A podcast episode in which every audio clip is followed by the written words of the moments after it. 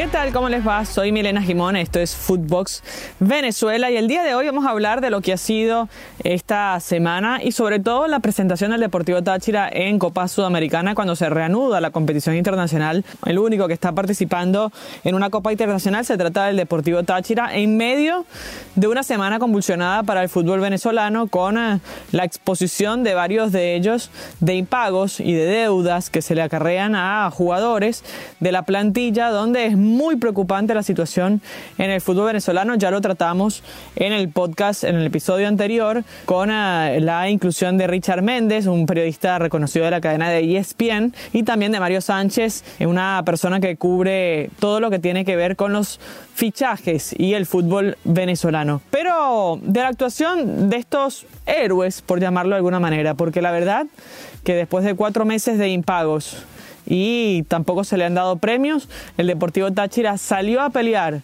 en el Estadio de Pueblo Nuevo contra un equipo que ya supo ganar la Copa Sudamericana, el IDB de Ecuador. De esto hablamos en el podcast de hoy.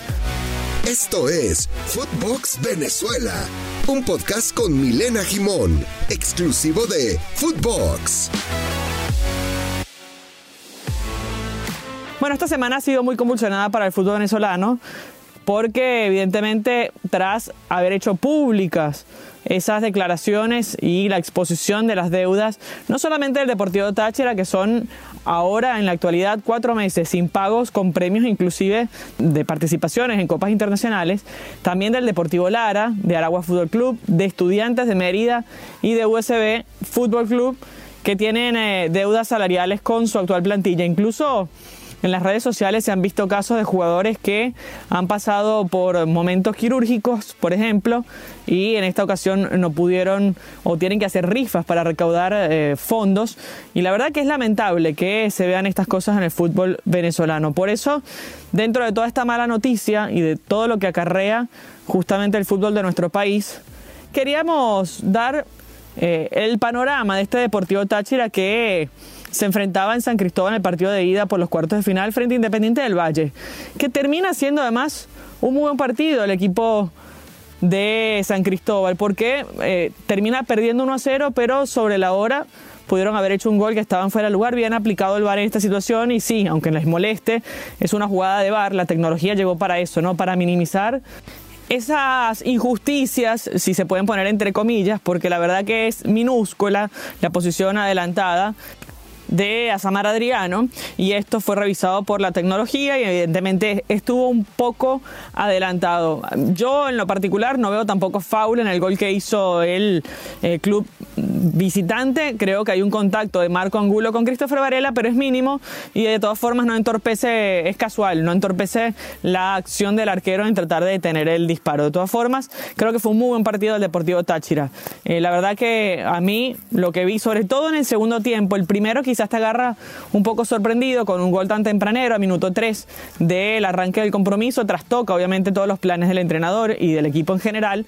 Y bueno, evidentemente ya con la lluvia en el segundo tiempo, la verdad que la gente que se hizo presente, hizo ese esfuerzo para estar ahí, considerando también los precios de los tickets, no estaba lleno el Estadio Pueblo Nuevo, pero se hizo sentir eh, la vibración, eh, la gente, el acompañamiento y esto siempre es importante para un club. Una semana que también eh, tuvo el clásico, ¿no? Con el Caracas Fútbol Club, un partido intenso, sabemos el desgaste físico y emocional que lleva un superclásico como el Caracas Táchira y además, obviamente, por lo que representan los puntos en una tabla que está muy reñida desde el primero al quinto lugar. Eh, bueno, ya analizábamos también esa situación en el podcast anterior, pero será un agosto para el Deportivo Táchira muy complicado con lo que eh, arrancaba Independiente del Valle en ese partido por Copa Sudamericana, después tendrá que visitar a Zamora en Barinas y posteriormente la vuelta el martes frente a Independiente del Valle para cerrar la semana con el Carabobo en Pueblo Nuevo. Bueno, y después dos de los equipos involucrados en estos impagos, Deportivo Lara y la UCB, el 28 de agosto. Por cierto que en esta Copa Sudamericana, cuatro de los ocho equipos que están participando en estos cuartos de final lo hacen por primera vez. De hecho, Táchira es uno de ellos, ha sido su mejor presentación y viene a eliminar al histórico Santos por penales, así que veremos si tiene la capacidad de revertir esta historia, porque eso lo hizo justamente en condición de visitante, cuando eh, lo alargan hasta la tanda de penales y el equipo tachirense termina clasificándose a esta instancia. Veremos si con IDB, con Independiente del Valle, tienen la posibilidad también de revertir la situación después del buen juego desplegado y sobre todo también por la ausencia de Ajovi, que fue expulsado también en este compromiso y no estará presente en el partido de vuelta donde por supuesto tendrá toda la expectativa el equipo de Martín Anselmi, que es el entrenador del IDB y que había recordado en la conferencia de prensa previo a este choque el título obtenido por el Club Rayado en 2019. En ese entonces, cuando el Independiente del Valle consigue el título, Anselmi era el asistente del técnico campeón, que fue el español Miguel Ángel Ramírez. Así que bueno, es una situación distinta la de Independiente del Valle, que ha sido uno de los equipos a seguir en el fútbol ecuatoriano por el desarrollo, por lo que ha invertido en su plantilla, por la capacidad de generar talento ¿no? dentro de un club tan chiquito y tan nuevo, básicamente. Y en esta temporada no ha arrancado bien, de hecho ha tenido muchos altibajos, apenas 7 puntos en cuatro fechas disputadas, empató el fin de semana pasado antes de este partido con el Barcelona y había sido goleado previamente por el Aucas, 5 goles por 0, el Aucas justamente dirigido por el técnico venezolano César Farías. Así que una situación complicada para el IDB o Independiente del Valle, como bien se le conoce, para intentar quizás con esta victoria parcial motivarse de cara a lo que va a ser el partido de vuelta en condición de local en Quito. La altura es algo favorable también para este equipo y donde tendrá que trabajar el Deportivo Táchira para buscar un resultado mejor que el de la ida. El gol sobre todo eso, buscar el gol, algo que se le ha ausentado ya lo que decíamos, ¿no? Con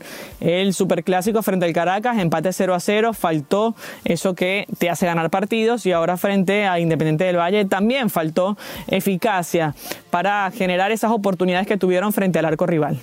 Después del partido hubo las conferencias que corresponden a cada uno de estos choques y escuchamos algunas palabras de Alexandre Payarés, el entrenador que dirige a Laurinegro y donde expresaba su contento por la presencia del público, por cómo se comportó también la afición acompañando al club y obviamente con la necesidad de ir a buscar el resultado. Lo escuchamos. partido y del esfuerzo que han hecho los jugadores ante nuestra afición que ha estado espectacular, nuestra espectacular, los jugadores lo han dado todo en la cancha, estamos, yo por lo menos estoy, evidentemente no estoy contento ni satisfecho con el resultado, pero sí que estoy muy contento con el ambiente que se ha vivido hoy aquí, con el apoyo de nuestro público, con el partido que han hecho los jugadores, solo nos ha faltado el gol.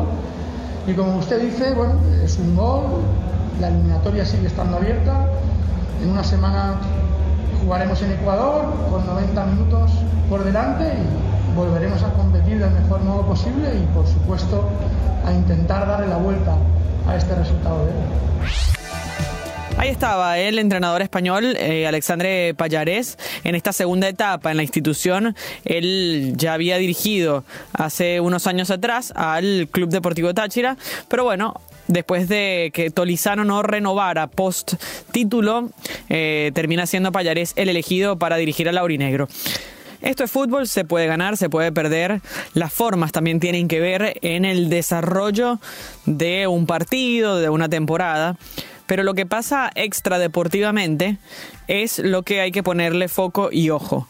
Me parece que es una falta de respeto para el fútbol nacional, es una falta de respeto para jugadores que estén cuatro meses sin cobrar y sobre todo destacar la entrega de estos jugadores, porque a pesar de no estar cobrando, a pesar de no algunos llevarle el sustento a su familia, todavía dejan todo en la cancha y no paran de darle o intentar darle satisfacciones a su afición. Esperemos que el fútbol les dé la recompensa la semana que viene y tengan la oportunidad de revertir esta situación. Por lo pronto nosotros estaremos al tanto de lo que ocurra aquí en Footbox Venezuela. Soy Milena Jimón, arroba Footbox Oficial y arroba Milena Jimón para comunicarse con nosotros. Chau, chau. Footbox Venezuela con Milena Jimón, podcast exclusivo de Footbox.